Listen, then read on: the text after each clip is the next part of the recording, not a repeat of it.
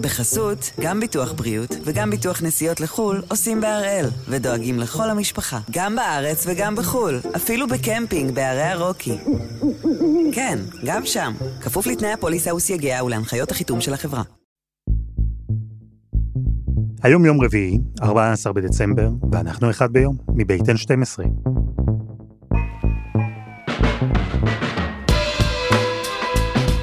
אני אלעד שמחיוף, ואנחנו כאן כדי להבין טוב יותר מה קורה סביבנו, סיפור אחד ביום, בכל יום.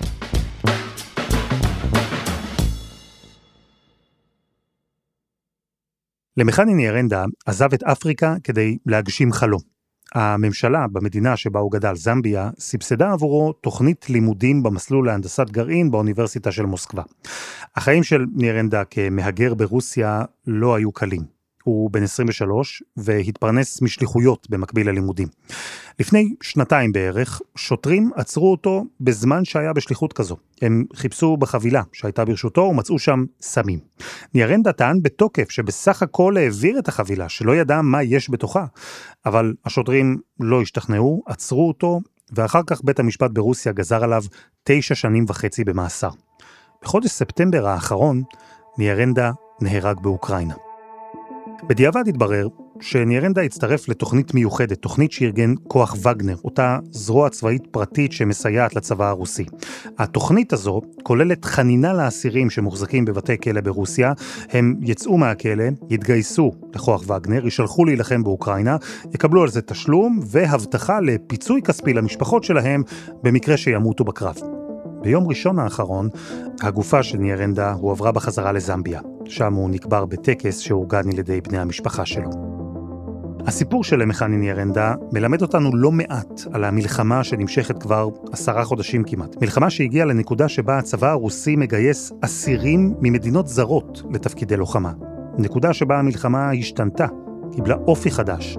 נקודה שבה היא מצריכה משני הצדדים אסטרטגיה חדשה. אז הפעם אנחנו עם השלב החדש במלחמה באוקראינה.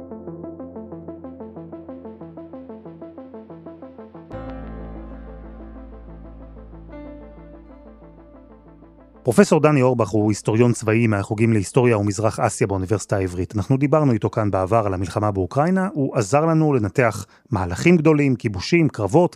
הפעם ביקשנו ממנו להסביר את מה שבעצם קורה עכשיו. מלחמה שמתנהלת בלי מהלכים גדולים, ובלי כיבושים. באופן עקרוני אין מלחמה שהיא רק הבקעה, ורק אקשן ורק דרמה, בכל המלחמות הגדולות, בוודאי בממושכות, אתה יודע, יותר משישה ימים כמו אצלנו, אה, יש אה, שלבים ארוכים של התשה, אה, וזה בגלל עיקרון צבאי מאוד מאוד בסיסי שקוראים לו מיצוי ההתקפה או נקודת השיא של הניצחון. אה, תחשוב על יחידת אה, חיילים שנכנסת, פורצת לתוך שטח אויב, כובשת באטרף, מתקדמת במהירות, אבל אנשים מתעייפים, והגלגלים נשחקים, וקווי האספקה מתארחים, והתחמושת נגמרת, ואז אותה יחידה מתקדמת מגיעה לכזה מצב של עייפות שהיא חשופה להתקפת נגד של הצד השני. אלא אם היא מתחפרת, ובונה הגנות למקום שאותו היא כבשה. במצב שאנחנו נמצאים בו, לפחות זמנית, שני הצדדים הגיעו לנקודת שיא מסוימת, שניהם מתחפרים במקומות שהם כבשו, ושניהם מחפשים איזושהי דרך אה, לפרוץ אותה. אני תמיד אוהב להשוות את זה מבחינת מטאפורה, לכמו שני מתאבקים שאחוזים אחד בשני באיזשהו קרב, אף אחד לא יכול להפיל את השני רק באמצעות דחיפה, וכל אחד מחכה לאיזה טעות, לאיזה רגע של חוסר ריכוז, לאיזה רגע של שבירה מנטלית כדי שיוכל להתקדם ולהבקיע. כמו בהיאבקות, גם במלחמה. הרגע הזה שבו שני הצדדים אוחזים אחד בשני יכול להיראות כמו רגע של קיפאון, רגע שבו אין באמת התקדמות. אבל כשמסתכלים קצת יותר מקרוב, מבינים שדווקא ברגע הזה יכולה להיות מוכרעת המלחמה כולה. כל הזמן יש לחימה בחזית, החזיתות לא עוצרות. רק אתמול הרוסים תקפו בהתקפה מטורפת את בחמות במחוז לואנסק משבעה כיוונים. אבל מה, מה העניין פה? העניין הוא שההתקפות האלה משני הצדדים, נכון לעכשיו, לא גורמות לשינוי ממש מהותי אסטרטגי בחזית. כמו התקפות הנגד האוקראיניות הקודמות שאנחנו ראינו בחרקי ואז בחרסון.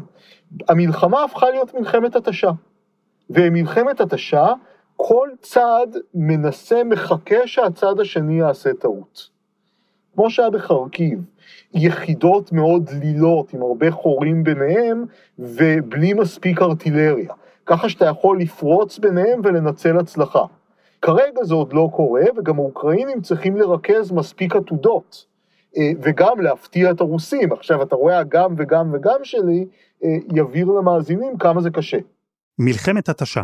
אנחנו הישראלים מכירים את המושג הזה מצוין, מושג שבתורת הלחימה יש עליו פרק שלם לפחות. ואם רוצים לנסות ולהעריך לאן המציאות הזו של התשה שקורית עכשיו באוקראינה יכולה להגיע, אז אפשר להסתכל אחורה על סיטואציות דומות שקרו בעבר. הדוגמה הכי מעניינת זה מלחמת העולם הראשונה. אה, חיילים בתחילת המלחמה האמינו שהם יחזרו הביתה בחג המולד של 1914. הם חזרו הביתה בחג המולד, אבל של 1918. והסיבה לזה היא בדיוק הסיבה הזאת, קשה מאוד מאוד להוריד מגן מבוצר, להבקיע ביצורים, להבקיע הגנה. וזה קרה במלחמת העולם הראשונה במקרה מאוד מפורסם ב-1914, שטעות אנוש של מפקד גרמני גרמה לזה שיהיה פער מאוד גדול בין שתי ארמיות גרמניות שהצרפתים יכלו להבקיע דרכו, וכך הם הרחיקו את הגרמנים מפריז. כמובן המלחמה התייצבה עוד פעם בקווים, כי יש גבול עד כמה אתה יכול לנצל את אותה הטעות, והמלחמה הסתיימה למעשה, הקווים נפרצו רק כשגרמניה קרסה מבחינה כלכלית. כלומר שהכלכלה מאחורי מאמץ המלחמה קרסה, פה הדימוי הטוב הוא פחות למתאבקים, אלא לשני מרתוניסטים שמתחרים זה בזה ואחד מהם בסוף קורס. זה מרוץ לטווח ארוך, שני הצדדים מתבצרים ומחכים כל אחד שהצד השני יעשה טעות כדי שאפשר יהיה לנצל אותה לטובת הישגים בשטח. ואם מסתכלים על אותו פרק, על מלחמות התשה בספר תורת הלחימה, אפשר לראות בבירור שבסיטואציה כזו יש צד אחד שנמצא ביתרון מובנה. אחד מעקרונות היסוד של המלחמה, שלמגן יש יתרון אינהרנטי על המתקיף. המגן נמצא במנוחה, בעוד המתקיף נמצא בתנועה. המגן יכול להתבצר בעוד המתקיף, כדי להתקיף צריך לצאת מהביצורים שלו. וגם למתקיף נוטים להיות קווי אספקה יותר ארוכים, המגן יכול להביא אספקה, מה שנקרא בקווים פנימיים, בקווים יותר קצרים. עכשיו, למה, אז למה לא להיות מגנים כל הזמן? אם כולם רק יגנו אז לא תהיה מלחמה. מכיוון שבלי להתקיף אתה לא יכול להשיג שטח או יתרונות פוליטיים. אז מצד אחד כל צד רוצה לעבור להתקפה כדי להשיג יתרונות פוליטיים, מצד שני למגן יש יתרון אינהרנטי על המתקיף, התיאוריה הצבאית הקלאסית אומרת שאם כל יתר התנאים שווים, המתקיף צריך יתרון מספרי של פי שלושה על המגן, כדי לפרוץ הגנות מבוצרות. אז נצא מהתיאוריות, נצא מעקרונות הלחימה, ונחזור בחזרה לשטח, לאוקראינה. הרוסים מתבצרים ברצועה המזרחית של המדינה, מצפון ועד דרום. הם התוקף כאן, ולכן הם בחיסרון.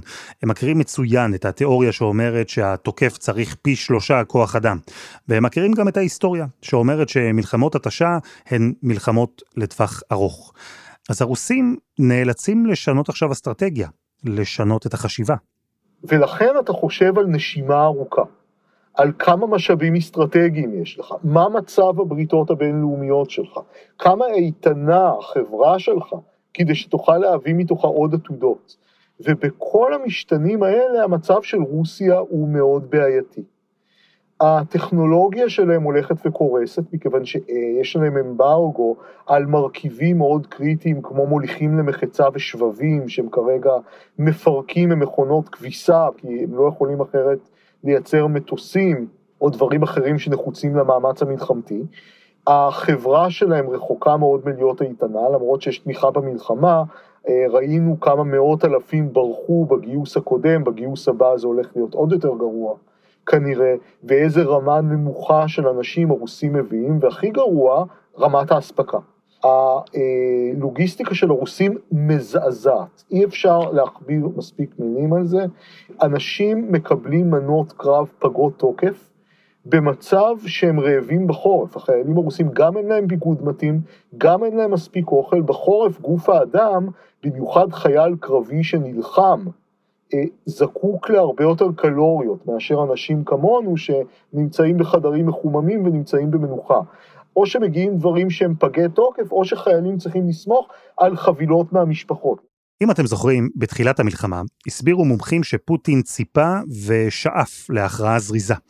אז אינדיקציה טובה לזה אנחנו מקבלים עכשיו, כאשר אנחנו רואים עד כמה הצבא הרוסי פשוט לא מוכן לשלב החדש הזה במלחמה, למלחמת התשה הארוכה, במיוחד לכזו שמתנהלת בחורף.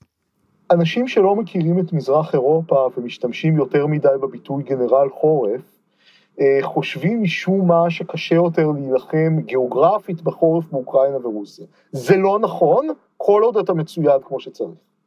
דווקא בחורף האדמה קופאת, הנהרות קופאים, אז יותר קל לנוע. העונות הקשות מבחינת מזג אוויר זה יותר האביב והסתיו, בגלל הגשמים והבוץ. רק מה, בחורף אתה צריך להיות מצויד יותר טוב. אתה צריך יותר אוכל לחיילים, אתה צריך יותר תחמושת וציוד, כי לפעמים ציוד כופה ומתקלקל, אתה צריך יותר בגדי חורף, וזה תופס מקום בחבילות האספקה, אתה צריך יותר אספקה. ולכן היתרון הוא לצד שהמערכת הלוגיסטית שלו יותר טובה, וזה הצד האוקראיני. אז אם לוקחים בחשבון את כל החסרונות האלה של רוסיה, איך היא מנסה לחפות על המצב? היא מנסה לחפות על זה ראשית כל באמצעות הפצצות טרור על העורף האסטרטגי האוקראיני. הרעיון הוא להפציץ את החשמל ואת המים כדי שבאביב, אה, כשתהיה הפשרה, גם צינורות הביוב יתפוצצו. ואולי ערים כמו קייב אי אפשר יהיה לחיות בהם והאוקראינים יצטרכו לפנות אותם. להקפיא אזרחים בטמפרטורות בלי חימום מתחת לאפס, כדי שהאוקראינים יישברו וילכו למשא ומתן. בינתיים זה לא עובד. להפך, זה, זה מרכז את האוכלוסייה יותר נגד הרוסים. חסות אחת וממש מיד חוזרים.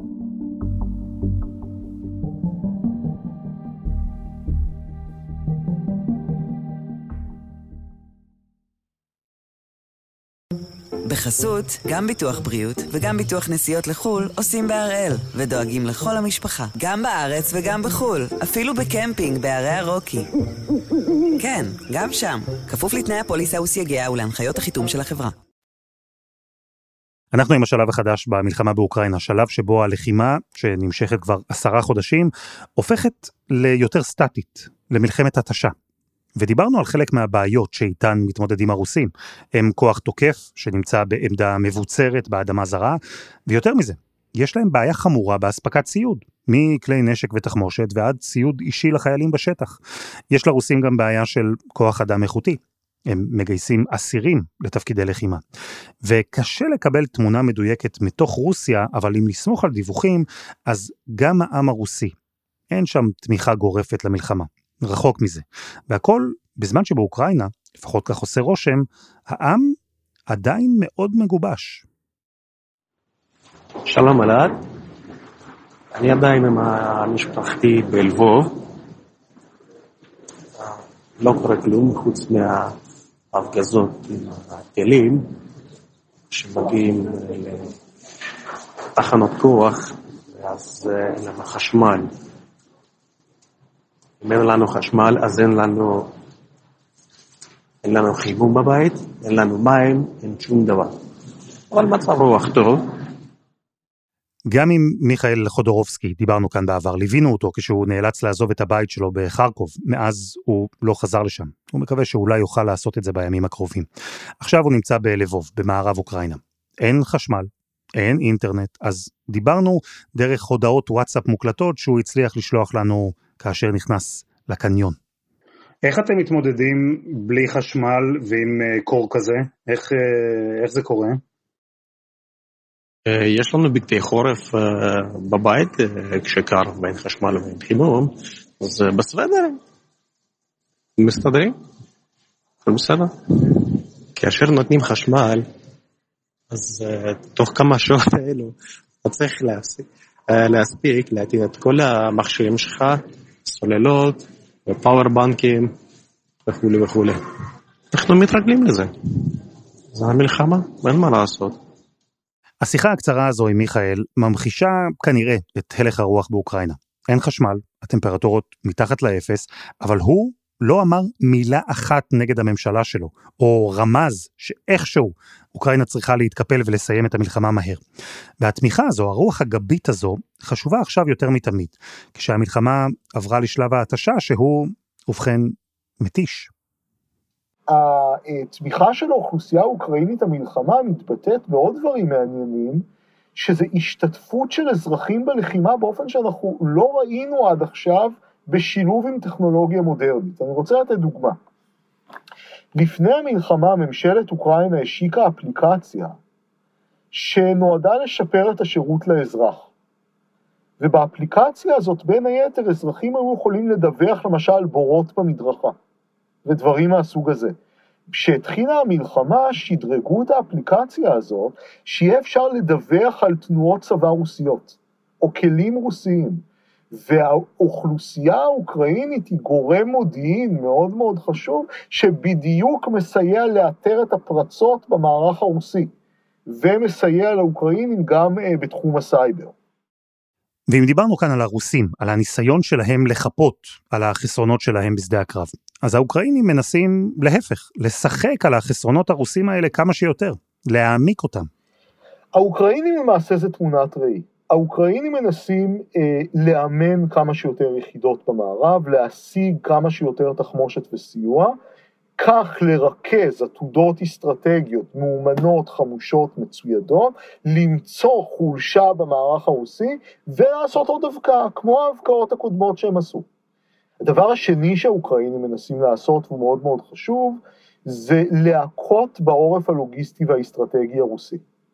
זה למעשה מה שהם עשו בהצלחה רבה מאוד בחזית חרסון. מה שקרה בחרסון זה שהאוקראינים לא הצליחו להתקיף את הרוסים באופן ישיר, ומה שהם עשו, הם התקיפו את כל התשתיות העורף של הרוסים, חיסלו את הגשרים וייבשו את האספקה לכוח הרוסי עד כדי כך שהרוסים נאלצו לסגת מעבר לנהר מרצונם. כלומר, במקום לתקוף את הכוח ישירות, הם פשוט תקפו את כל מתקני העורף שלו וחתכו אותו מהאספקה. זה דוגמה אחת שממש היה לא מזמן, היה לנו בשבועות האחרונים. ובזמן האחרון מה שהם עושים זה להשמיד מגורי חיילים בלילה. וכך הם יכולים להוריד לאויב מאות חיילים במכה אחת. זה בדיוק מה שיפגע בעתודות האסטרטגיות שהרוסים יצטרכו בזמן מתקפה. דבר נוסף אחרון, האוקראינים מנסים להתקיף בעומק רוסיה, יש להם כבר אה, אה, מזל"טים שיכולים להתקיף בעומק רוסיה, אה, ממש עד סיביר, באלפי קילומטרים, ככל הנראה האמריקאים הורידו את הווטו. האמריקאים בזמנו הטילו וטו, אמרו לאוקראינים לא להתקיף לא ברוסיה ולא בקרים, הווטו הזה ירד בתנאי שהאוקראינים יתקיפו מטרות צבאיות. ההתקפות האלה כרגע הן אה, יחסית רחוקות אחת מהשנייה, פה ושם מפעל, פה ושם בסיס חיל אוויר, כמה מטוסים מושמדים, אבל הרוסים לא רגילים שמתקיפים אותם בעומק הארץ שלהם, ודבר כזה מעורר אימה. האוקראינים תלויים עכשיו יותר מבעבר בעזרה של המערב.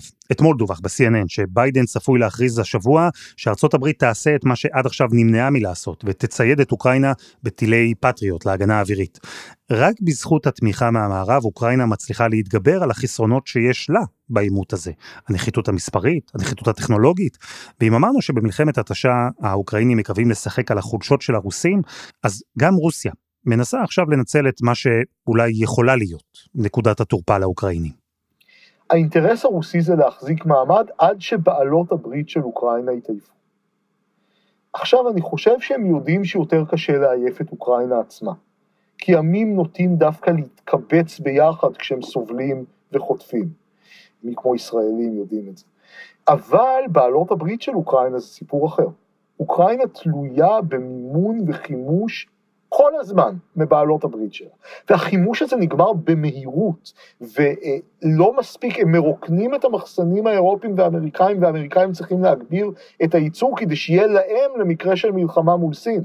זאת אומרת שהם מאוד תלויים ברצון טוב של בעלות ברית. עכשיו הרוסים אומרים, יגיע החורף, הם משלמים כבר הרבה יותר על מחירי אנרגיה, יש אינפלציה עולמית, מתישהו הם יתעייפו ויכריחו את אוקראינה לשבת לשולחן המשא ומתן ולוותר במידה כזו או אחרת לרוסיה. זה לא אומר שרוסיה ויתרה על השאיפות המקסימליות שלה להשתלט על כל אוקראינה. מה שהרוסים רוצים זה הסכם שלום, שישאיר אותם בקווים הנוכחיים פחות או יותר, שהם יוכלו תוך כמה שנים לחדש מלאים ולהתארגן לעוד מלחמה, זאת לפחות הערכה שלי. הדבר השני שהרוסים מנסים לעשות, זה לפצות על חוסר היוזמה וההצלחה שלהם בשדה הקרב בבריתות בינלאומיות. והמצב הכללי הוא לא מזהיר, ההצלחה היחידה של רוסיה בהקשר הזה זה איראן. מה בעצם המשמעות של זה, של החיבור הרוסי-איראני, הכל במסגרת הניסיון של רוסיה להתמודד עם החסרונות שיש לה בשדה הקרב ולנהל מערכה ארוכת טווח באוקראינה?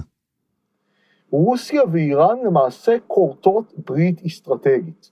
ואני אומר כי המאזינים שלנו שהם ישראלים צריכים להפנים את העניין הזה שיש שינוי מאוד מאוד משמעותי בסטטוס של רוסיה במזרח התיכון.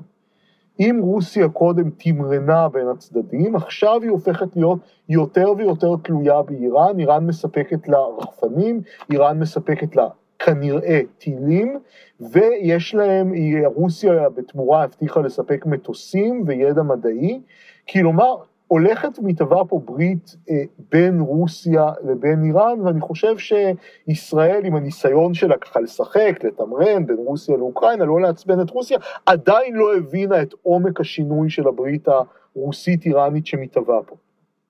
כלומר, מה צריך להבין? איך המצב הזה משנה את האינטרס הרוסי? שאלת קודם על ההיסטוריה, ופה אנחנו, ההיסטוריה והאקטואליה ממש מתחברות. מלחמת העולם השנייה לא התחילה כמלחמת עולם, היא התחילה כסדרה של סכסוכים מקומיים, שב-1941 התחברו אחד לשני למלחמת עולם, כשיפן תוקפת את ארצות הברית וגרמניה מכריזה מלחמה על ארצות הברית. כלומר, הסכסוך האירופי והסכסוך המזרח אסיאטי מתחברים. מה שיש לנו בעולם היום זה שלושה סכסוכים אזוריים גדולים. הסכסוך במזרח התיכון בין איראן למפרציות ולישראל, הסכסוך שהוא עדיין קר בין סין, יפן וטיוואן, והמלחמה המאוד חמה במזרח אירופה. יכול להיות שהתקווה הרוסית היא שבגלל כל מיני דברים שיקרו, תפרוץ פתאום מלחמה במזרח אסיה ותפרוץ מלחמה במזרח התיכון, ואז כל הסכסוכים האלה יתחברו. ולמשל סין תיאלץ לתמוך ברוסיה הרבה יותר. דבר שיכול להוביל אותנו למלחמת עולם הפעם שהצדדים חמושים בנשק גרעיני. כמו שאומרים, ובנימה אופטימית זו, פרופסור דני אורבך, תודה. תודה רבה. וזה היה אחד ביום של N12. אנחנו גם בפייסבוק חפשו אחד ביום, הפודקאסט היומי. העורך שלנו הוא רום אטיק, תחקיר והפקה עדי חצרוני, דני נודלמן ורוני ארניב. על הסאונד גל רודיטי, יאיר בשן יצר את מוזיקת הפתיחה שלנו, ואני אלעד שמחיוף. אנחנו נהיה כאן גם מחר.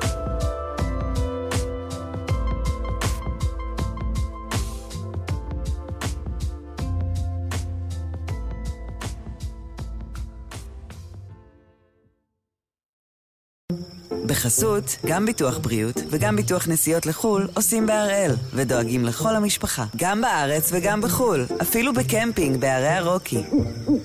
כן, גם שם, כפוף לתנאי הפוליסה וסייגיה ולהנחיות החיתום של החברה.